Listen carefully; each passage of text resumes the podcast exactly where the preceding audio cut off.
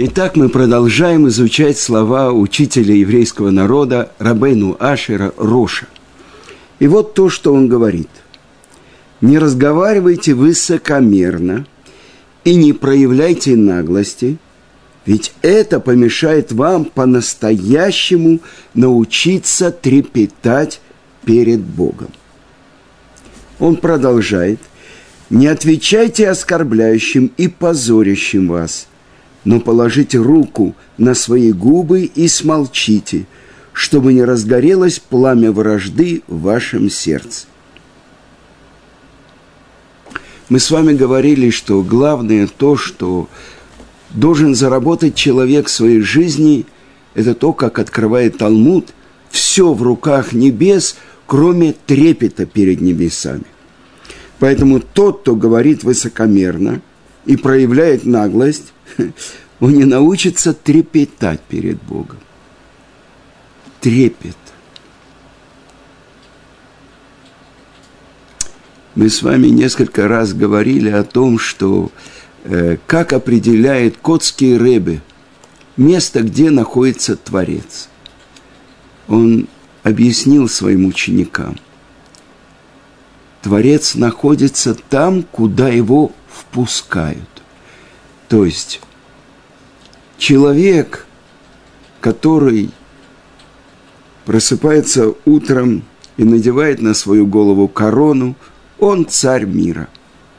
И мы говорили про то, что вся подготовка к Роша это только снять с себя корону и отдать ее Творцу.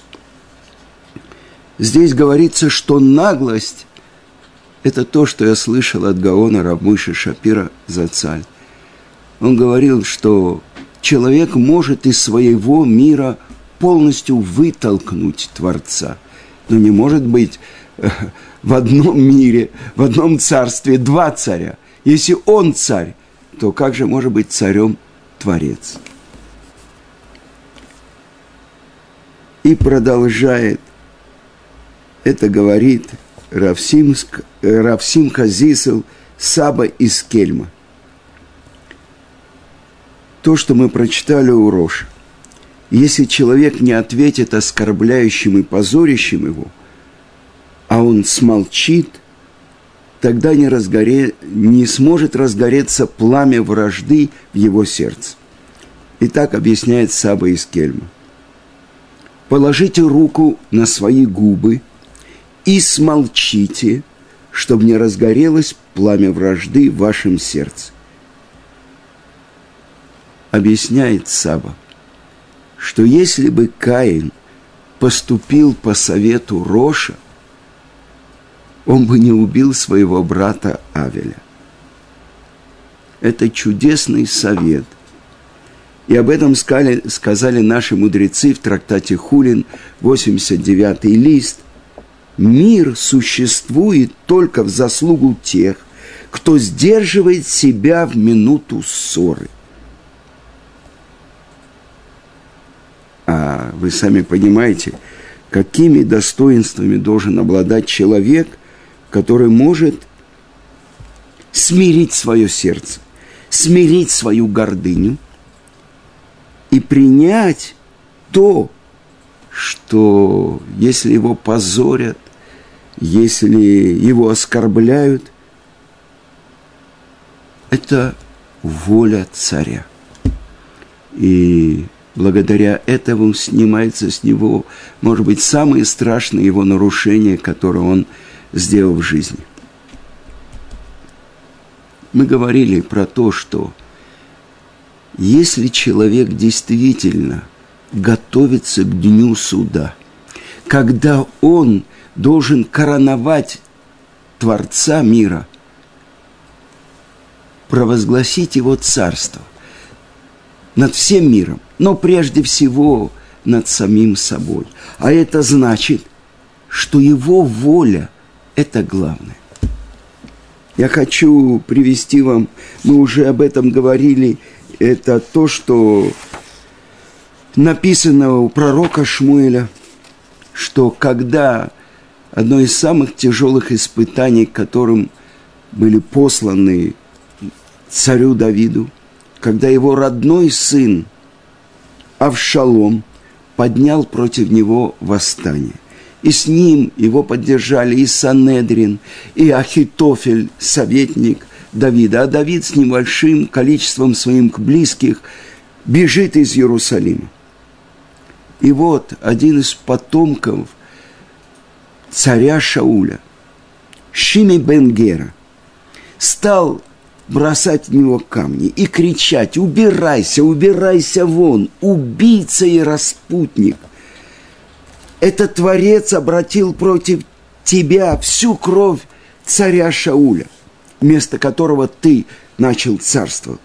И передал Бог царство в руки Авшалома, твоего сына. И вот ты в беде, потому что ты убийца. И один из близких э, друзей, военачальник, он сказал Давиду, зачем этот мертвый пес бронит моего господина царя? Позволь, я сниму с него голову.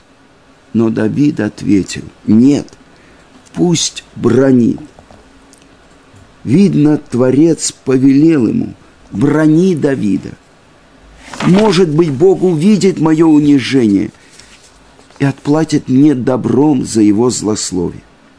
А в Мидраше говорится, каждый, кто слышит, как его проклинают и молчит, хотя в его силах ответить и отомстить, становится как бы подобным самому Творцу.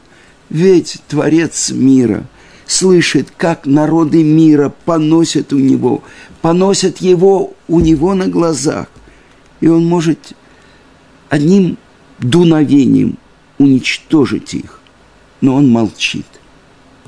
Так и Давид услышал, как его проклинают, и смолчал.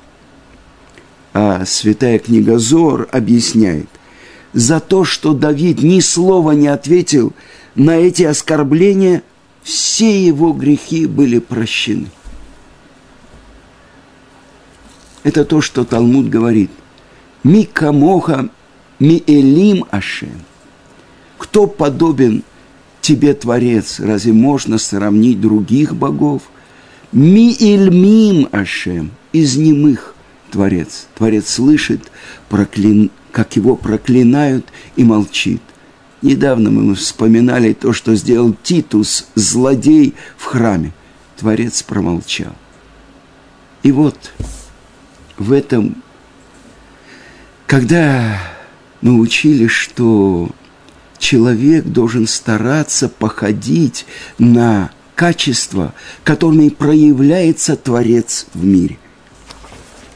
И мы цитировали Сабу из Келема. И вчера мне рассказал один еврейский мудрец, то, что Саба из Келема месяц Илюль, он собрал близких своих учеников, может быть, 10-15 студентов – и все ждут, что он начал речь, а он начал внимательно вглядываться в глаза каждого. До дна этот взгляд проникал в каждого. Один, второй, третий, четвертый, десятый, пятнадцатый. Все трепещут. И тут он громко произнес одно слово «Элюль!» И все они разрыдались. Это было сто лет тому назад. Может быть, больше. Элюль, несомненно, мы готовимся к дню суда. Роша Шана – это когда все пришедшие в мир проходят перед ним, как барашки в узком месте каждого он видит, он проникает в сердца и мысли каждого человека и взвешиваются его поступки. Кто может выдержать суд Творца? Это то, что сам царь Давид говорит, только по милости, по милости, а не по букве закона. Кто может выдержать? Человек, у которого э, заповеди, как песок на берегу моря. Говорит Хофицкаем, Шмират Алашон – а если Творец начнет проверять, его заповеди, сколько у него останется. Ведь заповеди нужно делать во имя Творца, с радостью, от всего сердца. А сколько таких заповедей у него, у, у того, у кого миллионы заповедей, останется чистыми, как прозрачное стекло. Как же человеку готовиться к дню суда? Действительно, 100-150 лет тому назад это один из столбов движения Мусар. Сказано, когда провозглашают Элюль в синагоге, все трепещут. Было особенный обычай у ученика Рабысройля Салантера, э, Рав Ицела из Петербургера, э, что он 40 дней находился, это называется Таанит Дибур, то есть в посте речи, то есть от начала Рошходыша Илюль и до Йом-Кипура он просто простых слов не произносил, только слова Тора и слова молитв. Это предыдущее поколение, ученики великого Ария Кодыша, они проверяли себя, могут ли они выдержать этот суд. Ученики Рависройля Салантера, они Э, часть из них, то, что написано в Торе, один из самураев, он проверял себя каждый день, выдержит ли он огонь генома, он клал свою руку в огонь и видел, что огонь не опалял его. Тогда он был уверен в своей праведности. Но мы имеем к этому какое-то отношение. Как мы можем готовиться к дню суда? Мы понимаем глубину этого суда. И вообще, оставьте меня в покое, дайте мне пожить спокойно. Какой суд? Что? А ведь на самом деле, если человека ожидает суд, он нанимает адвокатов, он пытается подкупить прокурора, он э, делает все, чтобы как-то... А что же нам можно делать? Как мы можем? И моя жена была на уроке у одного американского раввина – до этого я вам расскажу. На одном уроке говорили, вот приближается день суда, как мы должны трепетать, как мы должны дрожать от страха, если взыщут с нас за все наши нарушения, которые мы делали в течение этого года. И нагнеталась атмосфера, нагнеталась, пока один хасид сказал, ну что вы так пугаете? Ведь судья, он мой папа. Вы слышите? Так вот, давайте, э, один американский раввин давал урок в нашем районе, и моя жена пересказала, я знаю его, он э, э много лет приходил на уроки Гаона Равмойш Шапира, на котором я был. И вот этот человек сказал, если бы я мог, я бы написал и люль, по-английски он говорил, через три «л», «э», «луль», два «л». А он объясняет «эл луль», что это значит? Live, love, love. То есть жить, любить, радоваться. И он объясняет. Творец сотворил человека и вдунул в его ноздри дыхание жизни. Так вот, то, что есть во мне, это дыхание жизни Творца. Моя душа. Я должен ее любить. А ведь сказано и полюби другого, как самого себя. Ну, в принципе, мы говорим, каждый человек себя любит. Эй, что это значит себя?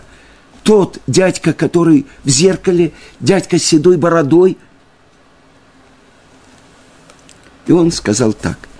Каждый человек должен понять, что он больше всего любит. Вот, например, он сказал про себя с достаточным юмором. Я до трех лет молчал, а после этого моя мама сказала, я не закрываю рот. Да, я люблю говорить. Я люблю давать уроки. Вот меня позвали сюда. Уже есть большое достижение. Моя жена, я не буду ее раздражать, потому что я не дома. Мои дети будут довольны, я не буду на них сердиться, потому что они делают что-то не то. а потом я делаю то, что я люблю. Что это значит? Я делаю то, что я люблю. Видеть в себе то, ради чего меня Творец сотворил. Самая большая радость для человека, когда он исполняет свое назначение. А потом видеть в другом еврее это. Когда я смотрю не на внешние проявления, если человек видит какой-то еврей на его глазах сделал какое-то страшное нарушение, что он обязан из стары сделать? Попытаться его оправдать. Бецедек тишпот, амитеха. Ну как это можно делать? Я же вижу, вот сейчас этот подлец совершил то-то, то-то. А если бы это был ты? Ну, у меня же есть причины, я же знаю. Либо у меня там это утром была температура, или я не выспался, или потому что кто-то мне наступил на ногу. Я же понимаю, почему я не мог по-другому. А он. И я слышал урок э, большого раввина, который говорил, как человек должен пытаться оправдать другого. Например, он видит какой-то еврей, заходит в некошерный ресторан. Ну, наверное, он не увидел, что это не кошерный. Сейчас он выскочит, не выскакивает. А, наверное, что-то плохо у него стало сердцем, он зашел, чтобы взять стакан воды и выпить. Нет, он сидит. А, может, он не знает, что это не кошерный ресторан, а может, у него знакомый повар и даст ему именно только кошерное. Нет, ему подают все не кошерно. Но, может быть, он не знает, он думает, что это кошерное. Нет, вчера на уроке Рав говорил, что этот ресторан не кошерный. Ага, но, может быть, во время урока он заснул и не слышал Рава. Нет, я видел, он слышал, и он знает, и вот сейчас он ест. То до сих пор я могу оправдать, дальше я не знаю. Я не должен его судить, потому что дальше моего оправдания не хватает. И тогда говорят наши большие мудрецы, для чего создан кривой разум, сехалякум, кривой, чтобы найти оправдание человеку, который на твоих глазах сделал плохое если я смотрю на него и вижу не внешнее действие, а вижу моего брата. У меня спросил один ученик, а так что, э, так вы мой дедушка? Я сказал, нет, я не твой дедушка, у меня свои внуки, а я твой брат, потому что мы называемся сыновьями Творца.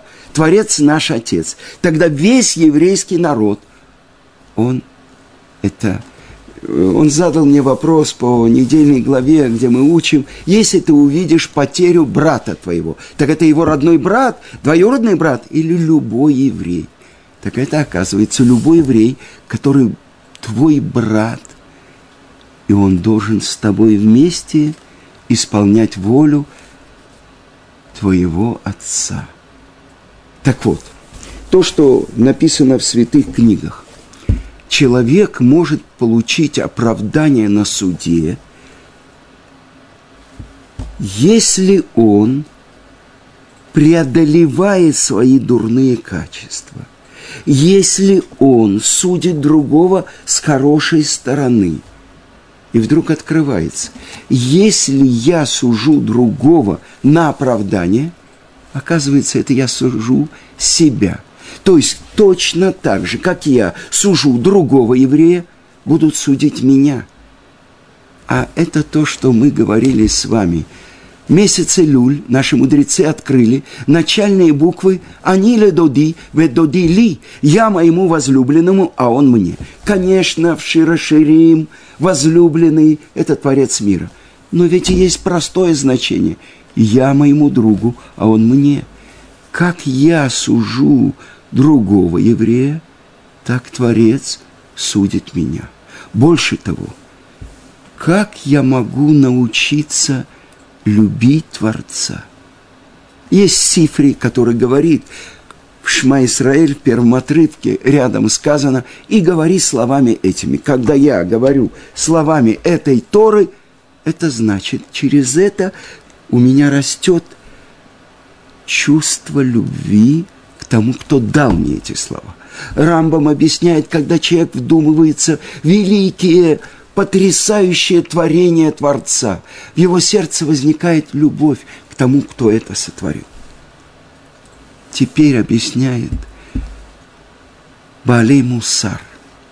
Если я буду любить другого еврея, если я приму на себя его, вспомним то, что пишет своему сыну Рамбан. Смотри на любого другого еврея, как будто он выше тебя. Если он богач, ты должен его почитать. Если он мудрец, ты должен почитать его за его мудрость. Если он ниже тебя, то есть в познании Торы, о, ты, если делаешь нарушение, делаешь сознательно, а он, если делает нарушение, несознательно. А если он менее тебя во всем, думаешь, что Творец не взыщет с него так, как он взыщет с тебя. И поэтому все евреи в твоих глазах должны быть выше тебя. И тогда ты преодолеешь это страшное чувство, это страшный грех – гневаться. Когда человек гневается, когда кто-то нарушает его волю, то есть он в этот момент царь с короной на голове, и кто-то нарушает его волю, нужно отсечь ему голову. Если ты будешь говорить доброжелательно с каждым человеком, ты преодолеешь это дурное качество, и придет в твое сердце вот это самое великое – то, что называется анава, смиренность.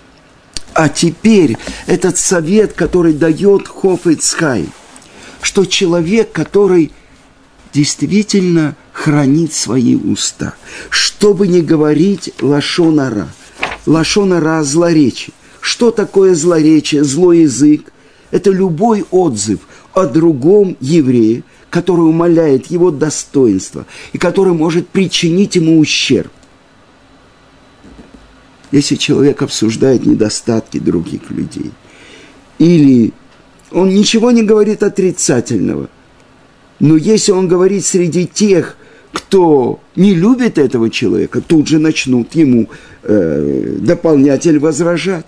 То есть любое высказывание, которое может причинить моральный, эмоциональный, физический или экономический и любой другой ущерб другому еврею, это лошонара.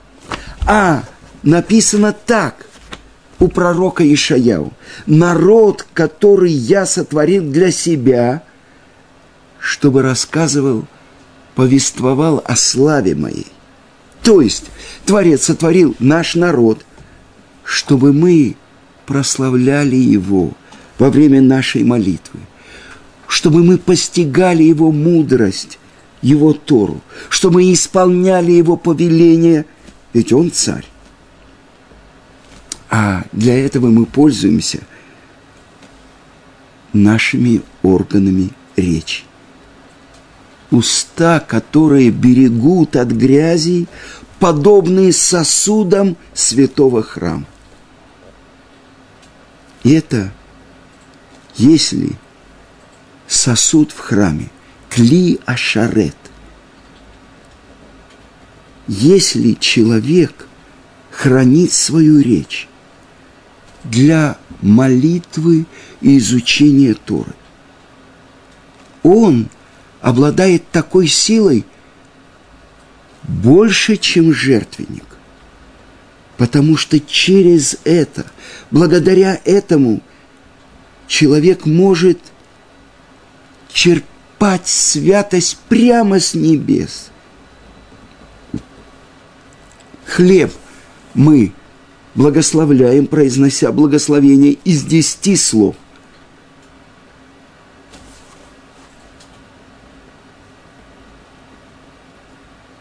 Это клишарет, род человека. Ведь так говорит Хофицкай. человек, который соблюдает законы Шмирата Лашон, неизменно становится лучше. При каждом взаимодействии с другим человеком он сосредоточен на том, чтобы не причинить ему страданий. Если это так, то его в мыслях тоже он судит другого на оправдание, а не на обвинение. Итак, написано в книге Месилат Ишарим Раби Муше Хаем Люцата. Из-за того, что Творец любит свой народ, как он проверяет? Чем сильнее человек любит народ Бога, тем сильнее он любит Творца. Ну, люди говорят, ну как я могу? Я читаю эти законы, и я понимаю, что я не могу их соблюдать. Объясняет Хофицкайм. Даже в тот момент, когда ты только занят изучениями, законами о злоречии, в этот момент ты не говоришь лашонара. Так вот, это один из ключей, как человек может готовиться к дню суда. Он должен поменять свою мантию, он должен снять шапочку прокурора, шапочку обвинителя. Он должен попытаться быть адвокатом другого еврея. Пытаться судить его в хорошую сторону. Бецедек тишпот аминтеха. По справедливости, по милости суди твоего брата. Тогда и отец, который судит своих сыновей в день суда, он скажет – какие нарушения есть у этого человека. Посмотрите, как он оправдывает любого другого еврея. Несомненно, надо ненавидеть зло, но надо любить другого еврея и молиться о том, чтобы голос его души прозвучал, как колокольчик, и он проснулся. И это одно из значений, почему каждый день мы слышим трубление в шафар после утренней молитвы. Пробудитесь от своего сна. Это урок, который дает нам Творец мира. Это урок, которым учит нас Рабейну Ашер Рош.